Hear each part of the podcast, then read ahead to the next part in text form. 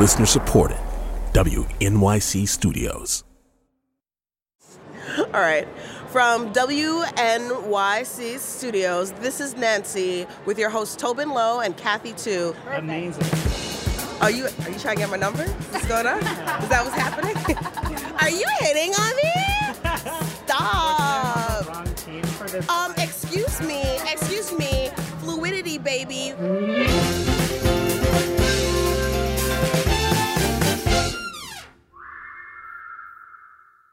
Kathy. Tobin. So we're going to go back in time a little bit, Okay, how far back? back to 2014. Okay. Barack Obama is president. The mm-hmm. Winter Olympics are happening in Sochi. Everyone's doing the ice bucket challenge. Okay, got it. And also, a groundbreaking show makes its debut. Transparent. I remember that. And the show lands at this moment where transgender rights are just starting to reach the mainstream, but slowly and sometimes with a lot of problems.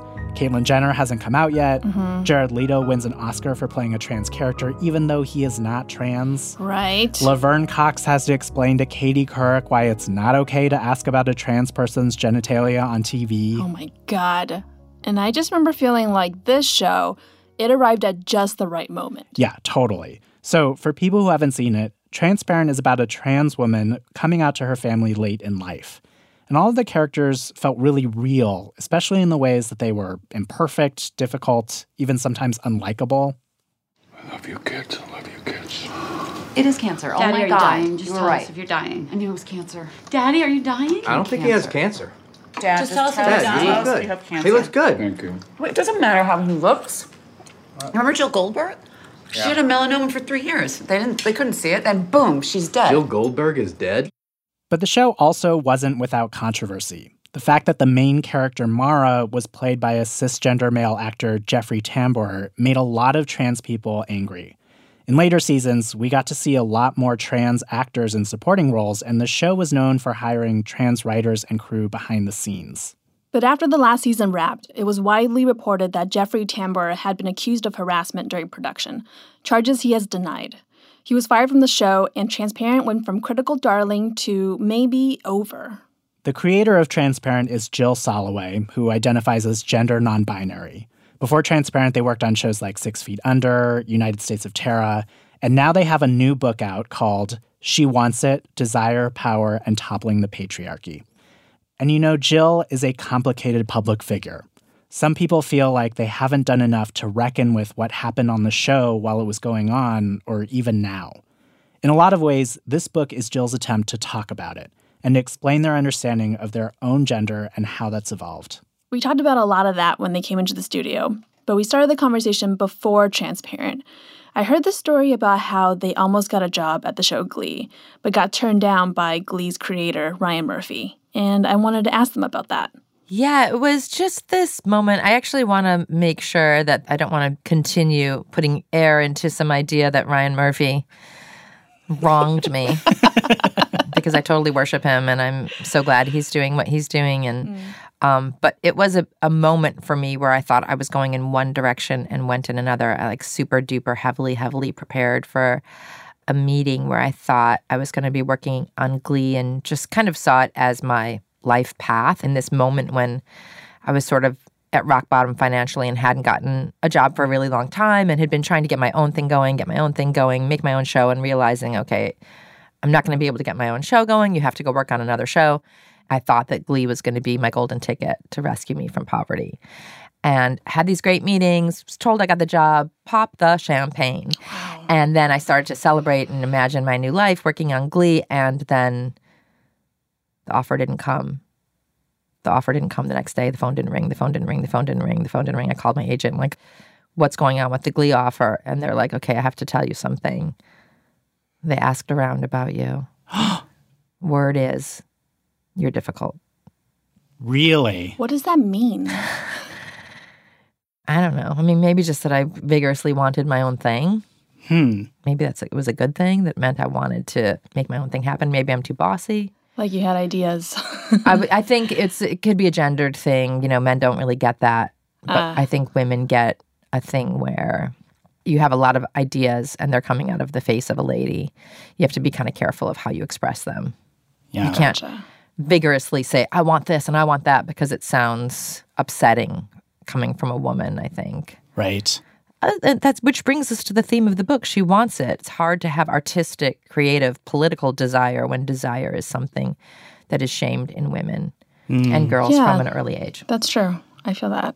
Right, right. Well, and so then, you know, speaking about sort of hitting this glass ceiling in your career, you then go on to start Topple, which is your production company. Um, and it's you sort of created this very intentionally inclusive and open space. Uh, and I was wondering if you could talk about like what were the things that you did to foster that at your company? Well, we let's see, we have some topple principles that name what we're up to and what we're doing, and certain things like our revolution must be intersectional, um, gather often, things, you know, about like not throwing people under the bus, um, emotionally connecting, process over product. So there are all these kind of like little sort of secret tweaky anti-capitalism hacks. Mm-hmm. you know, of course we want to have a great product. Of course we want it to be marketed to the world. Of course we want everybody to love it. But we don't focus on those things when we're making things. We focus on how it feels to be in the room with each other mm-hmm. and making sure that the process has integrity. People feel safe. People feel inspired to go to their risk spaces. And that's that's our formula. Um, and then, you know, from there, moving on to like sets, like on Transparent, I, I read that you um, had people go to workshops. You made sure to hire trans actors and crew members and stuff like that. And even with all of that really great intention, like something like the the situation with Jeffrey Tambor still happened. And I'm like, I just wonder if you could talk a little bit more about that. Yeah, I think, you know, at first I was feeling really like, wow, does this mean that all of our principles were bullshit if this could still happen on our set? Yeah, yeah. And then I really reminded myself this is a reckoning. This is a tsunami that's happening on the entire planet. It's not just happening to us, it's happening to everybody, anywhere where there are men in power. Um, people are starting to reclaim the right to be in the world without being exposed to toxic male power. And so for me as somebody who's been saying topple the patriarchy for all of these years and for me as somebody who's been believing in this revolution i had to take you know eventually had to find a way to take my own personal feelings my feelings of hurt feelings you know how could this happen? And anything that would be self-centered or shame-based like oh my god what do we do wrong? Which of course are huge questions that i and all of us had to go through. Important questions but um it was such a cultural shift, such a huge moral reckoning for every single person in the country in all workplaces that, you know, I felt like, of course, it could happen to us as well. Yeah. Well, and you write in your book about how a lot of the first wave of emotions that seemed to hit you was about like, oh no, the show is going to go down. Like all these opportunities for people, like in our cast and crew, and this storytelling is potentially going to go away. Um, and I, I feel like that must have been very complicated for you to navigate. Yeah.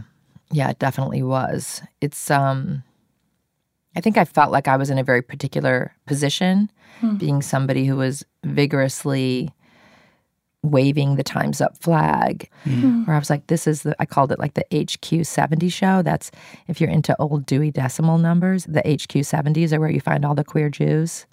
Oh, Magnus Hirschfeld and Sarah that. Schulman. And anybody who's writing about gender and Judaism is in the HQ 70s. And I sort of had this like, we're the only HQ 70 show that has ever been and mm. maybe will ever be. And now it's about to be gone. Mm. And yeah, so it was for reasons like that, for sort of, this is my family. This is a story based on my family. I really wanted to protect the show.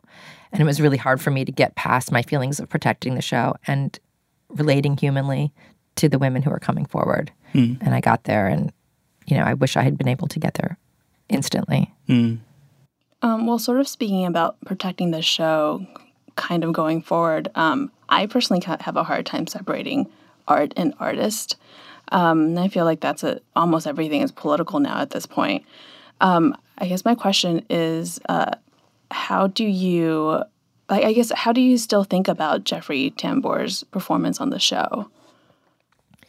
Yeah, it's really interesting. Um, I love Jeffrey, of course. I worked with him for so many years, and everybody in our family feels emotionally close to him, just as we do with Trace Lysette and Van Barnes.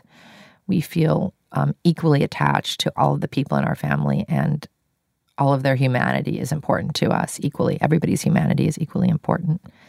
Um, you know, I think it's going to just take a little bit of time to ask ourselves what his performance means. And it means different things to different people. I think trans people have always felt that he was in the wrong role and have always felt hurt by seeing a cis man playing a trans woman. Mm-hmm. Um, there are a lot of cis people out there for whom this was the perfect way to understand transness because he represented an American dad in Arrested Development that they could understand oh, wow, dad's changing. So, for a certain percentage of kind of straight, cis, popular culture audience, Jeffrey Tambor actually made the most sense, probably. Yeah. So, there's a fifth season, which is a movie musical that we're working on right now. Mm. I'm so excited about this. it's going to try to do a really surprising twist on this question of like who plays Maura. Huh. And it's a very queer centric and trans centric processing of what happened and a cap on the creation of Transparent as well as a tunnel to a new world, mm-hmm. the world of music and the world of musicals. So, in some ways, we see the show transitioning and we see the show transitioning into a musical and hopefully to go on to Broadway and to, you know. Oh my God, that would be amazing. Yes. Amazing. We got the stuff. We've got these really beautiful original songs that my sister has been writing for a decade. Yeah. And we're choreographing right now, and Amazon is letting us make a big old musical, sort of like somewhere between Jesus Christ Superstar and, you know, I don't know, what's a and maybe and transparent. yeah, yeah. Trying to think like what's a really Jewish show. Um, it's like transparent and I guess the Goldbergs. A little bit of Goldberg, a little bit of Jesus Christ Superstar, some sort of like Flight of the Conchords tone, some Rent in there. So yeah, we're just having fun singing and dancing and remembering the joy yeah. of creating and the joy of this family and really just kind of stirring the pot and adding all the elements to just kind of get ourselves bubbling up again.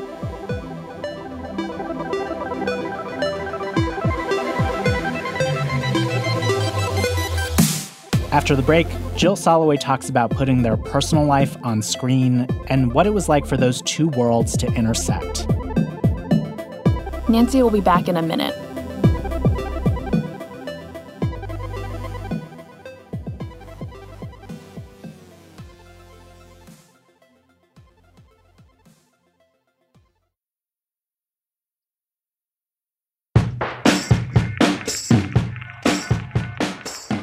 We're back to our conversation with Jill Soloway. So, one of the things I found fascinating about Transparent and Jill is that they actually pulled a lot from their personal experience for the show. One of Jill's parents also came out as a trans woman, and a lot of what Jill and their family experience is reflected in what the character Maura goes through on the show with her kids. I renamed him her. Her or him. What do I call him or her? I renamed him last night. I started calling her her Mappa. Mappa? Yeah, like Mama and Papa. Mappa. That's actually really sweet. It's not sweet, it's insanity. By the way, Jill also calls their parent Mappa. Um, so you write in your book about uh, the experience of having a parent come out to you, your Mappa, um, having your Mappa come out to you as trans. What was that experience for you like at the time, and and how has it changed for you over time? Yeah, it's kind of always changing. And it's really nice to talk about it from my position now as a non binary person who sometimes identifies as trans, as I'm trying to look back on the journey. The person who experienced that moment was cis, was straight, and was going like, holy shit, everything isn't as I thought. The person I am now looking back on it um, was entering a door of freedom to reinvestigate my own relationship with gender and our family's legacy. Mm.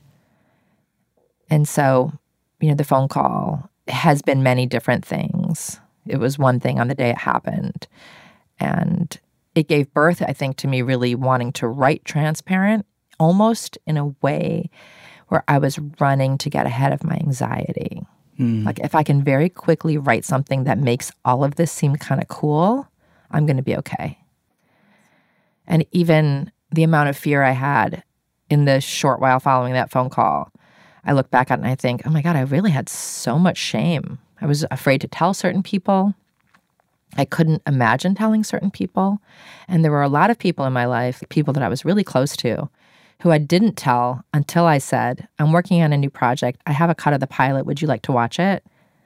They watch it. And then I would say, This is my story. Wow. It was like the pilot allowed me to wrap it in gift wrap that made it okay for me to hand to somebody. Mm. Um, can you can you describe the scene in Transparent when um, Moira comes out? So in the pilot, Maura comes out to the audience at a support group. I made a commitment here last week that I was going to come out to my kids, and I didn't do it. Because it just wasn't time, you know? They are so selfish. And then I think we cut to like the second episode, which is, you know, Maura coming out to Sarah. Are you are you saying that you're going to start dressing up like a lady all the time? Honey, all my life, my whole life, I've been dressing up like a man. Um, how how similar was that to what happened uh, in real life? In real life, my parent came out on the phone. It was actually my friend Nicole J. Georges, who's a cartoonist, who had such a beautiful reaction when I called her and told her. It was like I called my queer friends first because I had trans friends and queer friends, and I understood transness in my social life. It was just that my parent was from such a different generation, and also because I knew my parent as my father, that I was just feeling this lack of equilibrium. And Nicole said something like, Oh my God, it must be such a relief for her to get that fucking monkey suit off. Did uh, did you feel like you were able to, in the pilot, tell a version of the story that was more comforting for yourself?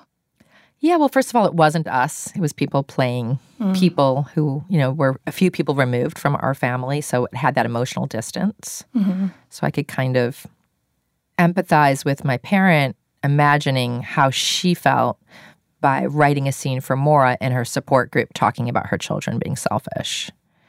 And it's sort of like I really wanted to take up residence in all sides of the perspective mm. mine and my sisters and my mom's, and also mm. my parents, my mapas, and allow everybody's perspectives to be valid. And writing the pilot and, you know, the style of writing I learned from Alan Ball, what Six Feet Under is, this kind of moving narrator. It's a very anti hero's journey. It's like, let's check in with everybody, and everybody has a different perspective. There is no hero, there is no villain. Mm-hmm. You know, the villain is reality, the villain is life, the villain is trying to get through life, but we're all doing our best. And it was a way of me healing my family's understanding of ourselves. You, as a writer, it sounds like it allowed you to be compassionate in a way that maybe someone who doesn't have that might not have been in this moment when your mappa came out to you. Yeah, uh, yeah. I, I mean, I think I was definitely compassionate, for sure. You know, I, I, it was really very hard for me to imagine that at the age of seventy-five, she had held this her entire life. That seemed really, really sad. But also, I was so proud of her and so amazed that she had taken the steps to get to the place where she could come out. I mean, what mm-hmm. what a journey, what a person. I'm always reminding her, you know, you changed the world, Mappa. You changed the world. You know, she says, You changed the world, Jillian. I go, No, you did actually. You could have gone to your grave with this. I could have never known. And you knew you had to tell us. Mm-hmm. And by telling us, we all changed. And hmm. I got to write this show that changed so many people. And so many people come up to me and say, I came out because of your show. I used your show to come out. You know, same thing. Watch this show. Okay, we have to talk. So the promise of what can happen from one person sharing their truth with another, a person turning their need to be okay into art, and how the specificity of that emotional work can translate to other people. It's it's kind of mind blowing. I feel so lucky. Has that come back into your life, like for you to come out to maybe the other parts of your family, like your sons, um, about being non-binary? Yeah, it's a it's a very kind of like gentle journey. My non-binariness is this thing where like I think for the past, you know, 2 or 3 years I've kept checking in with myself and going like, is this really true? Are you really non-binary? Are you making this up? Like what is this thing you're saying about yourself? Could you stop being this today? Um, what if somebody said you're not non-binary, you have to be a woman? You know, would you be upset? And like, yeah. I, I actually would be really upset. I have to remind myself over and over again oh, this designation that says you are neither a man nor a woman. In some ways, you're both. Sometimes you're either. You're constantly moving back and forth between one and the other, or you're neither all the time. Actually feels like a very comfortable, safe idea of how I want to feel and who I want to be. Hmm. That I'm neither, both, either, and constantly able to change from neither, both, either all the time. Hmm.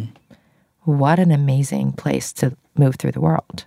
Well, so with this awareness you're gathering of sort of how gender is operating in your life and in the world, how do you talk about it with your sons? How do you talk about gender with your sons? My older son is in his 20s and he goes to the new school. So he gets it. There's no environment that he enters where people aren't always naming their pronouns. Mm-hmm. When I talked to Isaac about my MAPA, um, way before I was even thinking about my own gender, Isaac understood my parents' transness in a really natural way before I did. Mm.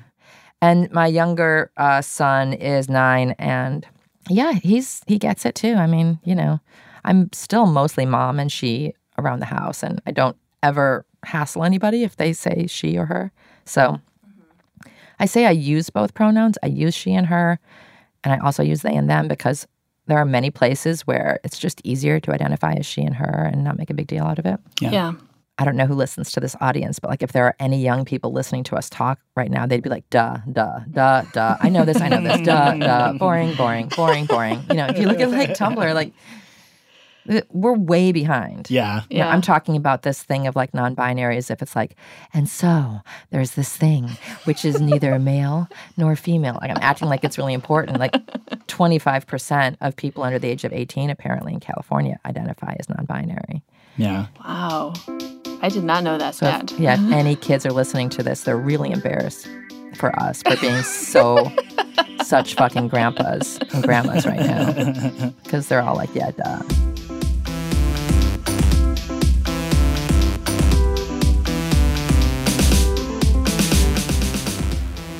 Jill Soloway's new book, She Wants It, is out now. For season five of Transparent, you're going to have to keep waiting.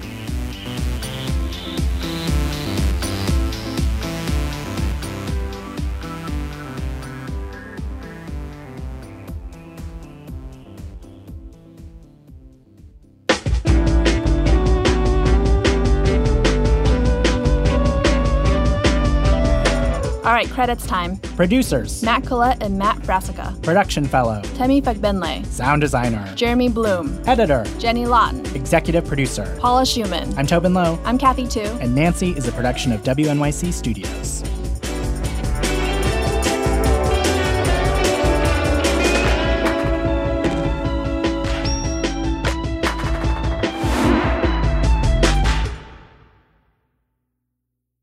Barack Obama is president. The Winter Olympics are happening in Sochi. Everyone's doing the ice bucket challenge. Oh my god, I did that. And also a groundbreaking show. Wow, I actually have to stop. I just computed that you said that you did it. I'm surprised you just kept going.